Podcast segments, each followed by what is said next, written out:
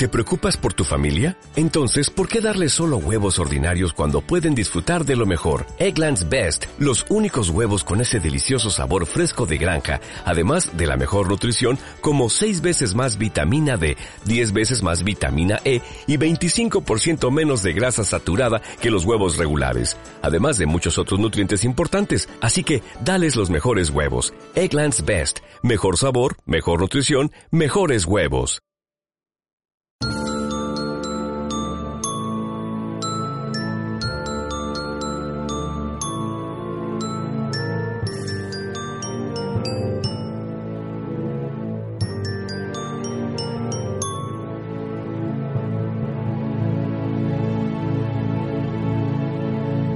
Al hilo de la mente, con Eva Hernández y Elena Montero. Buenos días, buenas tardes, buenas noches, bienvenidos a este nuevo episodio de Al hilo de la mente, el programa de cuentos y de psicología en el que cada 15 días exploramos la mente humana a partir de relatos. Hoy, eh, Elena Montero, vamos a hablar de uno de los temas más universales, Vamos a hablar del amor, de cómo nos enamoramos, de qué sentimos cuando nos enamoramos, de cuánto dura el amor, de, cómo es esa relación de pareja, de cómo nos afecta. La verdad que de un montón de cosas muy bonitas. Pues sí, lo vamos a hacer con un relato adaptado de Rafael R. Valcárcel, modificado para eh, que nos sirva para introducir los temas que queremos tratar hoy, que se llama El Lepidomac.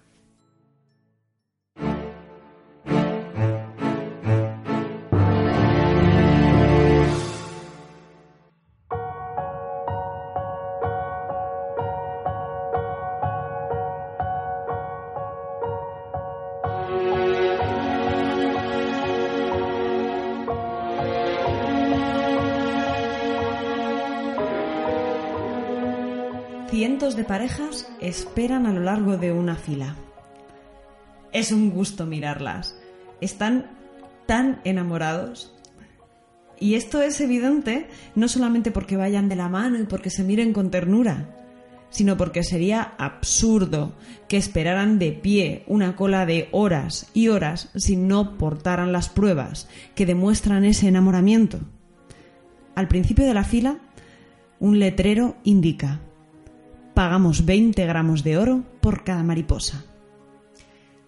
El responsable del negocio es el Dr. McWright, inventor del Lepidomac, un aparato que sirve para extraer las mariposas de los estómagos enamorados. Se sabe, por los estudios de universidades prestigiosas como Harvard, que un estómago enamorado tiene de media entre 15 y 20 especímenes de mariposas. Cuando éstas son extraídas en una proporción correcta, es decir, no más de una tercera parte, se regeneran tras un pequeño shock inicial con tan solo aplicar a los pacientes un tratamiento de paseos de la mano y cenas compartidas.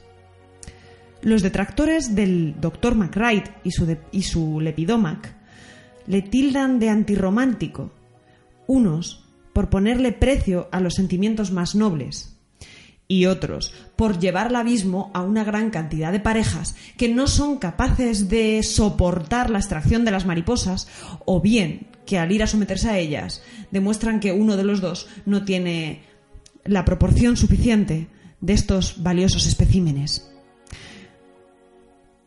El doctor McWright no los oye, no tiene tiempo. Tiene que seguir extrayendo mariposas y mariposas su amada requiere diariamente nuevos trasplantes.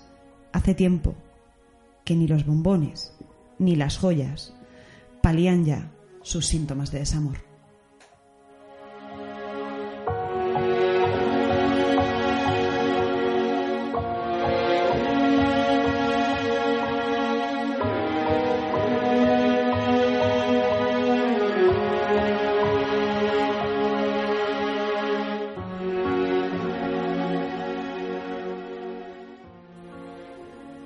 Estás escuchando Al Hilo de la Mente con Eva Hernández y Elena Montero.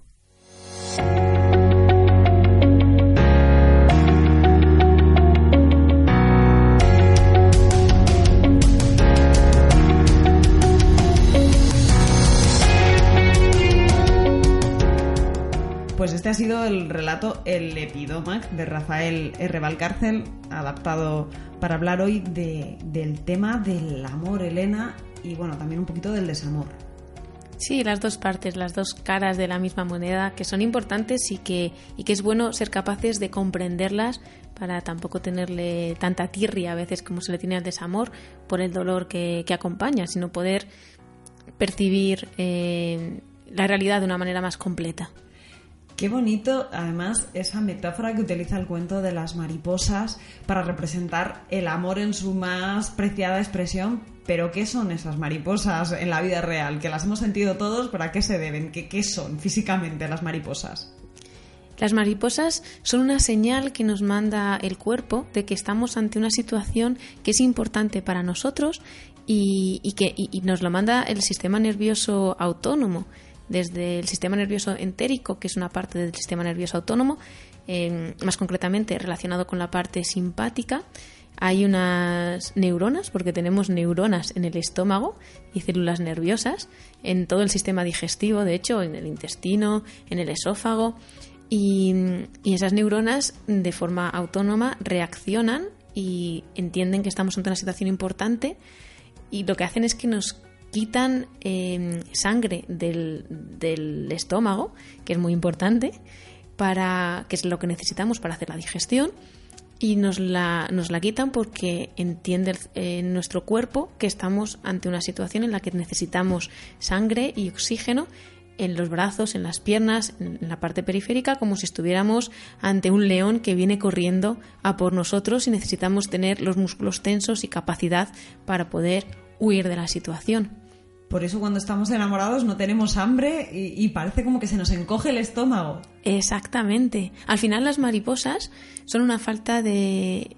Bueno, es la sensación que produce el estómago cuando quiere decirnos que le falta sangre y por tanto oxígeno para poder funcionar correctamente. Es una señal de mmm, eh, no estoy funcionando correctamente y necesitaría eh, que dejáramos este estímulo para poder funcionar bien. Sin embargo, lo percibimos como algo muy agradable.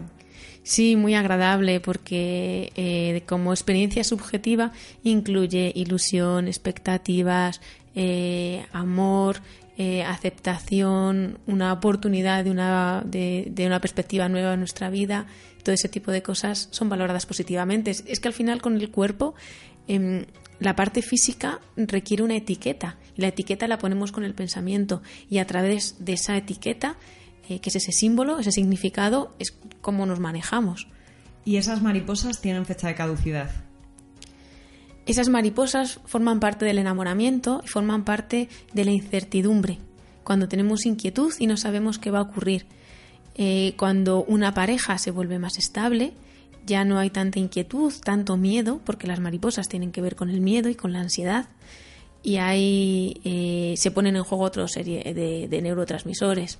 Eh, con la relación, cuando la relación es más larga, entra en juego la oxitocina, que estamos hablando de, un elemento químico relacionado con la vinculación afectiva, cuando ya sentimos que esa persona, pues de alguna manera nos es más familiar, forma parte como de nuestro núcleo de, personas más cercanas. Ese momento en el que desaparece el enamoramiento con todas sus mariposas y pasamos a esa, a esa etapa de la que tú hablabas más estable, hay muchas personas que la viven como algo negativo, como si estuvieran, bueno, pues con menor intensidad implicados en la relación o como si ya no les aportara tanta felicidad. Elena, ¿cómo es esa transición? Mm, bueno, hay que tener en cuenta que, va a haber muchas parejas que se rompan de manera natural cuando se acaba el enamoramiento, porque en verdad no hay eh, los elementos que son necesarios para que una relación de pareja eh, funcione. Y en el enamoramiento eh, tenemos un montón de sesgos, de, o sea, nuestra visión no es objetiva sobre la realidad.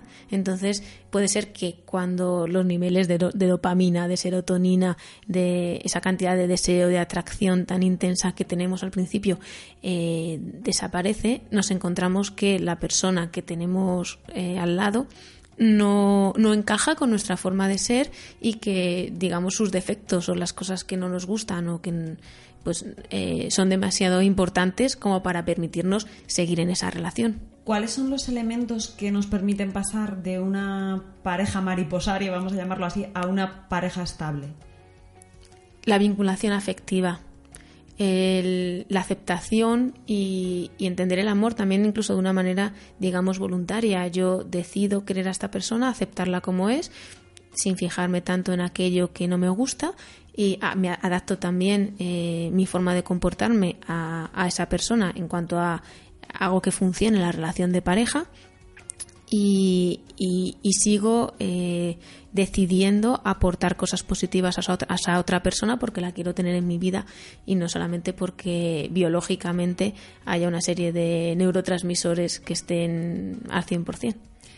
Y una vez que esos neurotransmisores dejan de trabajar a favor de la relación, una vez que dejamos de estar hormonalmente dopados, ¿qué comportamientos hay que tener para perpetuar el amor si hemos decidido que nos merece la pena y que queremos apostar por esa relación a largo plazo? Apostar por em, momentos de interacción positivos. Lo que ocurre con las relaciones de pareja que, que a veces que muy fácilmente tendremos en la cabeza en cuanto a estereotipos. Personas que llevan en pareja muchos años y parejas que parecen que, que, se aportan más cosas negativas que positivas, que siempre están discutiendo. Lo que ocurre es que se han basado en uno de los elementos importantes de la relación de pareja, que es el compromiso, que se han agarrado a ello y desde ahí han creído pues que, que podían, que no importaba cómo se relacionaran porque siempre iban a estar ahí el uno para el otro. Y bueno, pues eso eh, genera muchísimos problemas de pareja y de felicidad, porque una de las, eh, de, las decisiones más importantes para ser feliz es elegir a la persona adecuada eh, que tener a tu lado, porque alguien que, que, no te está aportando cosas positivas es, es, un, es un gran problema. Yo en las terapias de pareja que hago eh, les insisto muchísimo sobre, sobre eso. No, no solamente hay que centrarse en eliminar las interacciones negativas, eh, diga, por decirlo de alguna manera, eh, cuando criticamos a la persona que tenemos al lado o, lo que está haciendo, sino que hay que aumentar las positivas. Es fundamental, si no, no funciona. Yo diría que incluso con una mm, proporción del un, de, por cada vez que hacemos una interacción negativa o de crítica eh, que produce eh, emociones negativas en la otra persona, hacer cuatro positivas. Es decir, si yo le llamo cabezón una vez, pues tengo que decir, tengo que compensarlo con cuatro veces de decirle cosas buenas para que más o menos sigamos a un buen ritmo la relación de pareja. Eres cabezón, cariño, pero qué guapo eres, qué bien te portas conmigo, qué bien cocinas y cuánto me gusta darte cuatro besos por la mañana, algo así. Exactamente, perfecto, justo eso. Elena, no sé si muchas veces hablamos en la vida cotidiana de, ay, estoy pasando un bache, no sé si puedo revivir las mariposas o no puedo revivir las mariposas, no sé si me puedo reenamorar de esta persona porque nos ha vencido la rutina. ¿Es posible reenamorarse de un, de un novio, de una pareja con la que ya llevamos mucho tiempo, estos, estas parejas de largo recorrido que de repente te los encuentras diciendo, quiero reencontrar lo que sentía al principio? ¿Es posible? Sí, se trata de salir, digamos, de la zona de confort, volver a estar en, en la incertidumbre, de quiero descubrir más de esta persona, quiero vivir una faceta, mm, una faceta nueva de mí misma y de, la, y de mi pareja. Eh, entrar en un terreno desconocido. Eso es lo que provoca eh, las mariposas, es, porque es la ansiedad. La, la, la, falta de seguridad en qué va a ocurrir y aún así quiero, quiero aventurarme en eso. Entonces se trata de hacer actividades nuevas y de querer descubrir esas partes nuevas porque también es inevitable en las parejas de largo recorrido que aparezcan mariposas con otras personas en la interacción diaria, se conoce a alguien con quien uno es compatible y de repente ¡mm! la tentación. Eh, otra vez las hormonas funcionando, pero esta vez dividiéndote en dos mitades, el compromiso y esa aventura, esa ansiedad que te provoca un tercero. ¿Cómo reaccionamos en esa circunstancia? sí es verdad, al final hay una parte de, pasión y de, cómo funciona el cuerpo y perfectamente puede haber un enamoramiento hacia otra persona. Bueno, eso ya es una decisión muy personal de cada uno, eh, comenzar una nueva relación de pareja o seguir con la que tienes, eso es, es muy personal. pero no es inevitable. O sea, podemos controlar el que no te surja una atracción sexual por una tercera persona a lo largo de la vida. ¿Es posible el amor para toda la vida? Yo creo que se puede decidir eh, amar a una persona para toda la vida y seguir una relación de pareja para toda la vida. Lo que no creo que se pueda eh, decidir y elegir es eh, cómo reacciona tu cuerpo y qué sensaciones de enamoramiento puedes tener ante una persona que en ese momento puede generar en ti expectativas muy positivas sobre qué puedes llegar a vivir con esa persona. Y hablando de ese momento, ¿no? De ese momento inicial en el que el cuerpo se pone a funcionar con alguien, ¿Por qué ocurre? ¿Por qué con una persona sí y con otra no? ¿Cuáles son esos factores del enamoramiento, de la chispa inicial? Hay una parte muy importante de la chispa inicial que está en el olfato y que tiene que ver con las ferormonas y que se escapa completamente a la razón. Hay otra parte que es, eh, digamos, eh, que tiene más que ver con lo automático, con, con el conocimiento que está dentro de nuestro cerebro, pero que es implícito, que no es explícito, que no es fácilmente accesible, que es más automático. Estoy hablando como en realidad del subconsciente, del famoso subconsciente. Eh, al final, a mí me gusta alguien por sus virtudes y por mis virtudes y por mis defectos. O sea, al final encajamos no solamente por las cosas positivas, sino por también, eh, no sé, eh, factores nuestros que en realidad nos podrían hacer daño. y de ahí vienen muchas eh, relaciones tóxicas, por ejemplo, relaciones eh, de excesiva dependencia. Están basadas en, yo encajo de pronto con una persona porque eh, está tocando un punto débil para mí y, puede llegar a ser un problema. Por eso hay que tener cuidado también con las relaciones de pareja. Nos pueden dar las cosas más positivas y la mayor felicidad y el mayor dolor y los mayores problemas. ¿Y hay alguna pregunta que nos podamos hacer cuando iniciamos una relación que nos permita vacunarnos de esas relaciones negativas? Sí, podemos hacernos una pregunta. La pregunta es si hay reciprocidad, si hay igualdad, si hay respeto dentro de la relación porque precisamente el enamoramiento nos ciega, nos hace pensar que la otra persona es lo más importante, que tenemos que conseguir su amor como sea, porque físicamente lo necesitamos, es algo que nos, ya hemos visto, la ansiedad que nos crea lo que hacemos por la pareja, lo que nos importa. Y llegamos a, dejar de pensar en lo que es sano y bueno para nosotros. Entonces, las líneas rojas es que nos preguntemos, ¿esto está siendo bueno para mí? Eh, me están respetando y a partir de ahí seguir adelante. Seguir adelante, Elena, y aprovechar ese caudal de energía y de ganas de cambiar esa revolución que nos ocurre a todos cuando nos enamoramos de una nueva persona.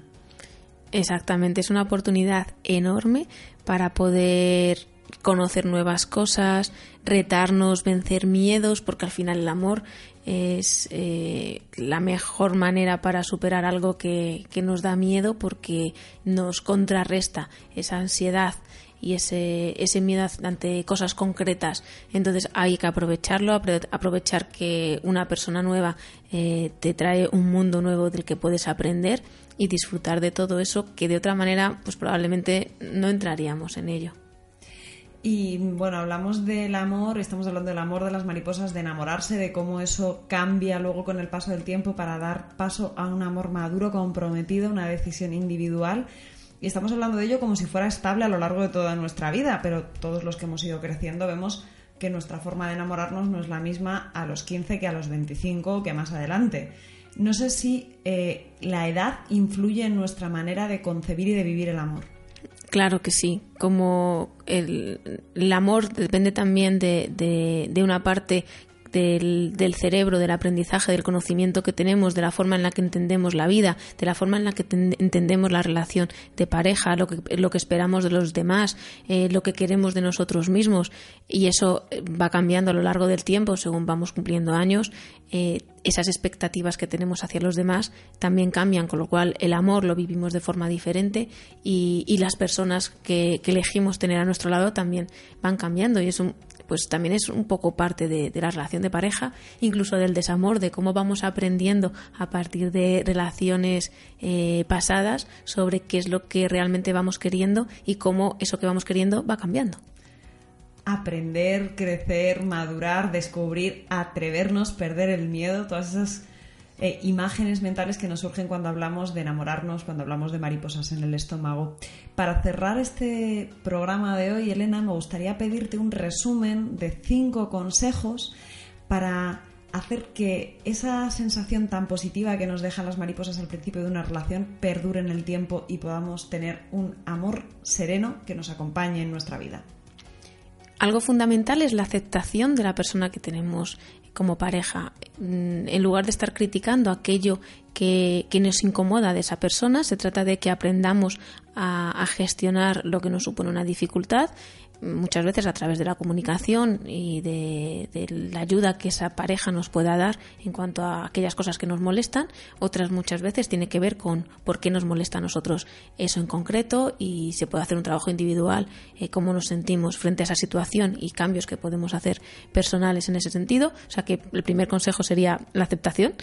El, segundo, em, el dejarnos llevar por la percepción de la belleza respecto a la otra persona, la belleza entendida en un sentido amplio, eh, dejarnos seguir prestando atención y disfrutando con las cosas bonitas que vemos en la otra persona, eh, en gestos, eh, físicamente también, por supuesto, pero en, multitud de cosas en las que nos fijamos al principio y que, y que siguen estando ahí y que podemos, si las prestamos atención, eh, pueden llegar a ilusionarnos con, una gran intensidad, incluso con una intensidad mayor, porque nuestro, nuestra capacidad para descubrir esa belleza eh, va creciendo. Otro consejo del que siempre hablamos los psicólogos es, la comunicación. Al final, en una pareja es importantísima esa, esa parte de, entrega y de honestidad y de poder compartir lo que pensamos, lo que sentimos y, eh, teniendo la seguridad de que la otra persona de alguna manera nos sostiene, que estamos en un territorio eh, de confianza. Eso es muy importante. Por eso es tan importante también el que no haya mm, tantos, no haya demasiados ataques para que se mantenga la relación en un espacio de confianza y por eso se puede hablar y nos podamos abrir frente a cualquier cosa que veamos salir un poco de la zona de confort y, buscar una parte de aventura. Sería el cuarto consejo, el, arriesgarnos a, vivir cosas nuevas y con esa incertidumbre de que no sabemos qué va a ocurrir para que eh, dentro mantengamos la confianza, pero al mismo tiempo mantengamos un poco esas mariposas. Y por último, lo que, lo que diría es que al final el amor es algo que, que que practicamos y que, vivimos más allá en la relación de pareja, incluso más allá de eso, y que, y que es algo que cuanto, cuando, cuanto más damos y cuanto más sentimos en todas las áreas de nuestra vida, más intrínseco se vuelve dentro de nosotros y más fácil es mantenerlo en la pareja.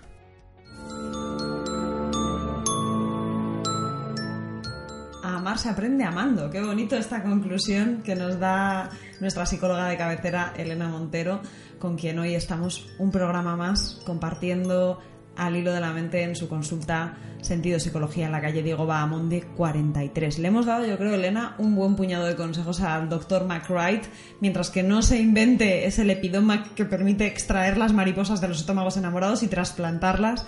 Yo creo que le hemos dado algunas pautas para que pueda perpetuar ese amor y paliar los síntomas del desamor de su, de su querida esposa, ¿no es así?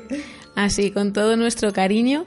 Eh, ese es el, objetivo de, hoy. Espero que les haya llegado a nuestros oyentes. A todos esos doctores McWright que hay por ahí, doctoras McWright que nos están escuchando.